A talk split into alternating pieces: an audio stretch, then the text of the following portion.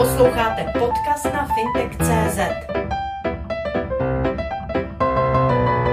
současné době máte s odbory o navýšení platů zaměstnanců placených z veřejných rozpočtů. Nedávno jste přišli s určitým navýšením 10%, ale ta jednání stále se jaksi nevyvíjí ke schodě. To znamená, myslíte si, že je reálné, že byste přistoupili na ten návrh odboru, to znamená to 15% a zhruba necelé 8% přidání platů lidem ve veřejné sféře? Já musím říct, že my jsme se hodně posunuli, protože vlastně ta skupina lidí, kteří měli zmražené platy a nezvyšovaly se jim v lednu a mají vlastně zmražené roka půl, tak ta skupina čítá zhruba 370 tisíc osob.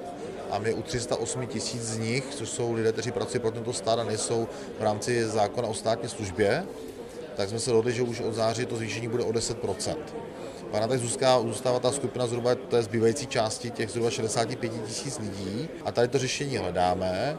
Plus se bavíme ještě o těch ostatních lidech, kteří pracují pro stát, jako jsou učitelé, jako jsou lidé v sociálních službách, ve zdravotnictví.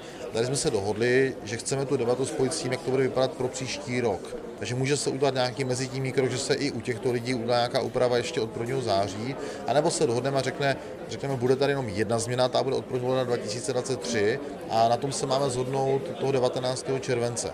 Jednání o platech nebyla nikdy jednoduchá, my o nich jednáme vlastně druhý měsíc, takže pokud se nám podaří během dvou měsíců uzavřít dohodu o tom, jakým způsobem bude zvyšovat platy, tak si myslím, že to je dobrý výstup toho jednání. Tady u té skupiny čekáte na začátek příštího roku, přesto vlastně vláda rozhodla o tom, že navýší platy o 10% od příštího roku zaměstnanců ozbrojených bezpečnostních složkách. To je několikáté navýšení platy této skupiny za sebou. Proč si myslíte, že je to nutné? Tak u této skupiny jsme se rozhodli vlastně, ne, že bychom jako vláda rozhodli, my jsme zatím dali ten politický slib, protože vláda o tom ještě nehlasovala, bude o tom rozhodovat někdy později ale pan ministr vnitra s tím přišel proto, abychom tuto informaci řekli veřejně už tento okamžik, protože mnoho těch, z těchto lidí, kteří pracují v rámci bezpečnostních ozbrojených složek, tak třeba zvažuje, jestli někdy v průběhu září, října nepodat výpověď a neodejít z toho služebního poměru, protože například kalkulují s nějakou třeba otázkou výsluh a podobně, takže on vnímal jako důležité dát ten signál, dát nějakou garanci, eh, kolik to bude pro tuto část lidí, kteří pracují pro tento stát. Zároveň si myslím, že to je ale vlastně jako nějaký, nějaký signál i případně pro ty ostatní profese, že když se řekne, pamatujeme na ozbrojené složky, bezpečnostní složky, no tak logicky ti ostatní nemůžou stát bokem. Ale u nich ještě budeme řešit to, jestli bude nějaká eh, úprava v průběhu podzimu, anebo u nich bude veškerá změna až k 1. lednu. Trošičku odbočím, ale zeptám se vás na váš osobní názor a to, jestli je toto řešení ve smyslu například toho, že Česká republika má například největší počet policistů na obyvatele v zemích Evropské unie. Vím, že ta otázka není přímo k platům, ale jak si míří k tomu systému a k nákladům státu. Pokud je to myšleno tak, že se máme zamyslet nad tím, jestli třeba v některých ohledech nemáme těch eh, zaměstnanců, kteří pracují pro stát, například v oblasti právě policie nebo i některých jiných se může zamýšlet jako příliš, určitě to je něco, na čím vláda přemýšlí. Na druhou stranu je potřeba, abychom byli opatrní, protože sice máme poměrně vysoký počet policistů přepočtu obyvatel, ale jsme také šestou nejbezpečnější zemí na světě.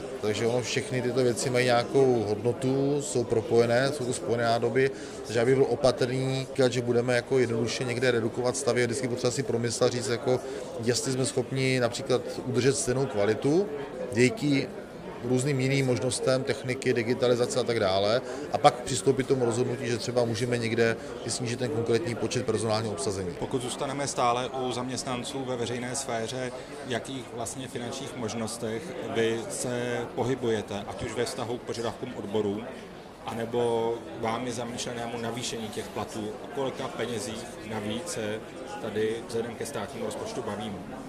Tak jedna věc je požadavek odboru, který vlastně zní, udělejte takové zvýšení, které bude garantovat, že se lidem nesníží jejich kupní síla. Tak to říkám, to vlastně nejsme schopni udělat takovéto řešení. Jednak by to znamenalo další výrazné roztáčení kol inflace, kdybychom všechno valorizovali, zvyšovali o inflaci.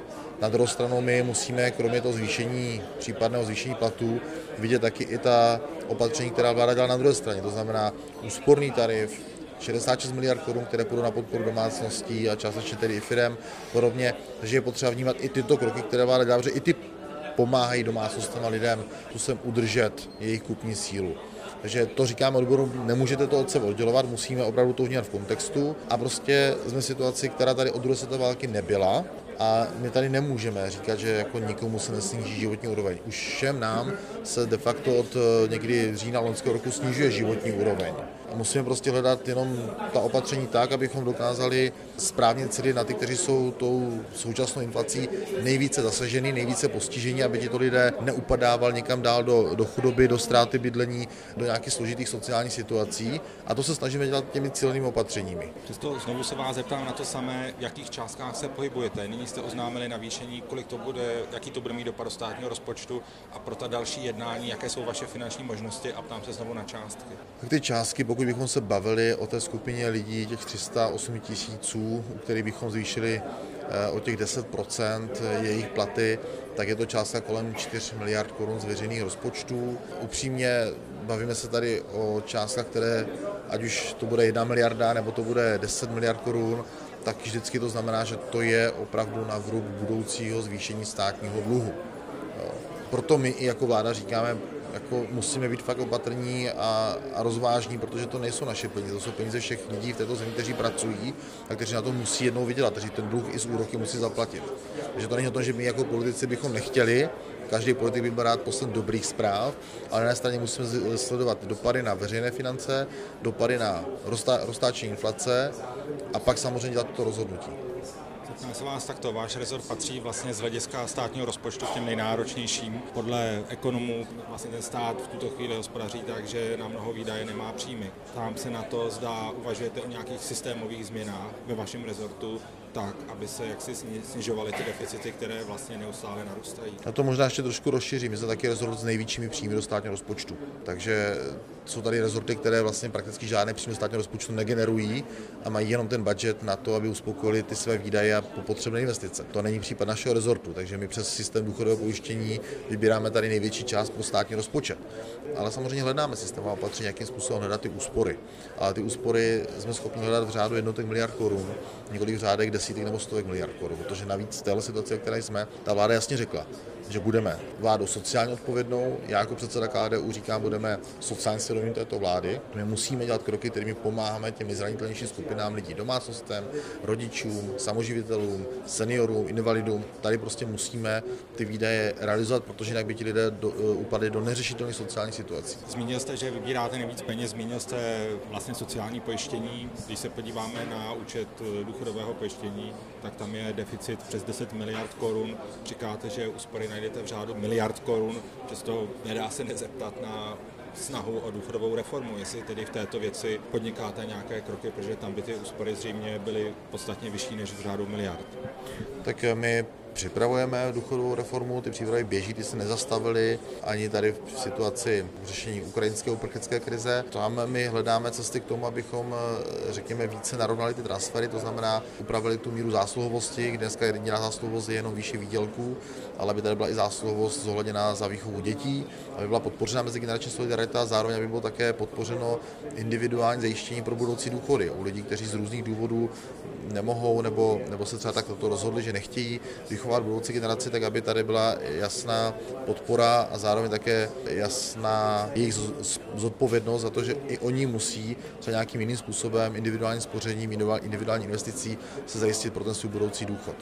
Jinak já nám ještě poznámku, my třeba hledáme samozřejmě i zdroje pro tento pro veřejné rozpočty tím, že jsme udělali vel, velmi velkou a rychlou flexibilitu, pokud jde o zaměstnávání lidí z Ukrajiny.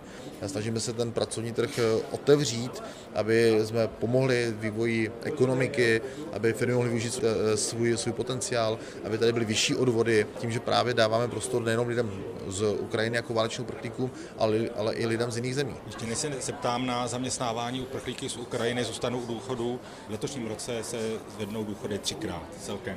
Ano. Ale vidíme, že vlastně při těch valorizacích nejvíc eh, navýšené důchody mají ti lidé, kteří mají ty důchody nejvyšší. Není to trošičku problém a protimluv proti tomu, jak se ta valorizace prezentuje, že je to tady pomoc proti drahotě inflace a tak podobně. Výše důchodu je odvislá od toho, jaká byla aktivita lidí v produktivním věku. Výše důchodu je dneska čistá závislost na výši výdělku a době, po kterou ten člověk pracoval. Tak to prostě ten systém je nastaven, je nastaven desítky let a vlastně valorizační e, vzorce při mimořádných valorizacích průběhu roku, tak jak nastaven zákon, neumožňují jako ministrovi dát jiný návrh na vládu než procentické zvýšení všem stejně. Tak jak jim byl vyměřen důchod na základě té zásluhovosti, tak stejně oceňujeme tím zvýšením nebo zvyšujeme prostě procenticky ten jejich původní důchod. Jedinou změnu, kterou já se chystám udělat, kterou mohu udělat podle zákona, kdy to mohu udělat jinak, je první leden. První leden každého roku může vláda rozhodnout o tom, že například zvýší tu základní částku pro výměru důchodu nebo udělá jednorázovou mimořádnou valorizaci v nějaké částce, která bude pro všechny stejná. Ale v průběhu roku, kdy valorizujeme proto, protože zákon říká, pokud míra inflace překročí 5% od poslední valorizace, tak vláda musí udělat valorizaci podle inflace. Tak to hovoří zákon a takhle my postupujeme. Na druhou stranu řekněme se, to pomáhá zhruba dvěma třetinám seniorů, kteří jsou v té kategorii středně nebo středně výše příjmových, pokud jde o vyšší důchodů. Zároveň to pomáhá také i všem, kteří mají invalidní důchody, kteří mají vdovské, siročí a tak dále a zhruba ta jedna třetina, kteří jsou opravdu lidé nízkopříjmoví z hlediska jejich starobních důchodů, tak tady zase na druhou stranu je i ten sociální systém, který pomáhá v rámci příspěvku na bydlení, v rámci jiné formy sociální podpory. Zmínil jste zaměstnávání uprchlíků, vy často v médiích a vaši kolegové zmiňují to, že kolik eh, desítek tisíc uprchlíků tady pracuje. Nedávno jste, myslím, tušil mluvit 60 tisíci uprchlíků. Přesto, když se podíváme na tu strukturu toho zaměstnání a třeba na statistiky Všeobecné zdravotní veřejné pojišťovny, tak vidíme, že to číslo těch uprchlíků, které odvádějí peníze do zdravotního pojištění, je podstatně nižší. Tedy zdá si toto, a předpokládám, že ano, uvědomujete, a jestli víte, jak jsou dány ty pracovní úvazky těch uprchlíků v Česku. Samozřejmě, že si to uvědomujeme. Dneska těch lidí, kteří pracují přes 85 tisíc lidí, zhruba polovina jsou v pracovních úvazcích, které mají odvody v rámci sociálního a zdravotního pojištění s tím, že veřejná zdravotní pojišťovna není jediná pojišťovna, která je registruje. Já nemám tady data od ostatních pojišťoven. Nicméně je potřeba si uvědomit, že teď se udělala právní úprava, kdy mají nárok na zdravotní pojištění jenom po 150 dnů.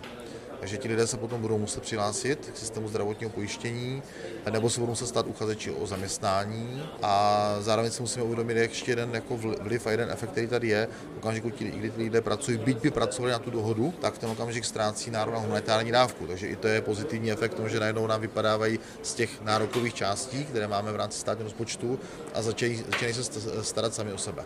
Samozřejmě naším cílem je i z hlediska jazykového vzdělávání, spolupráce s firmama, dostat maximum těch lidí, aby tady byli v rámci eh, pracovního poměru. Poslední otázka, zeptám se vás jako vicepremiéra vlády, na který se často vyjadřuje k ekonomickým otázkám, nakolik typujete schodek státního rozpočtu v letošním a v příštím roce? Upřímně nechci typovat, nechci střílet žádné číslo do médií. Ty debaty budeme mít zhruba za 14 dnů, tom, jak bude vypadat schodek v letošním roce.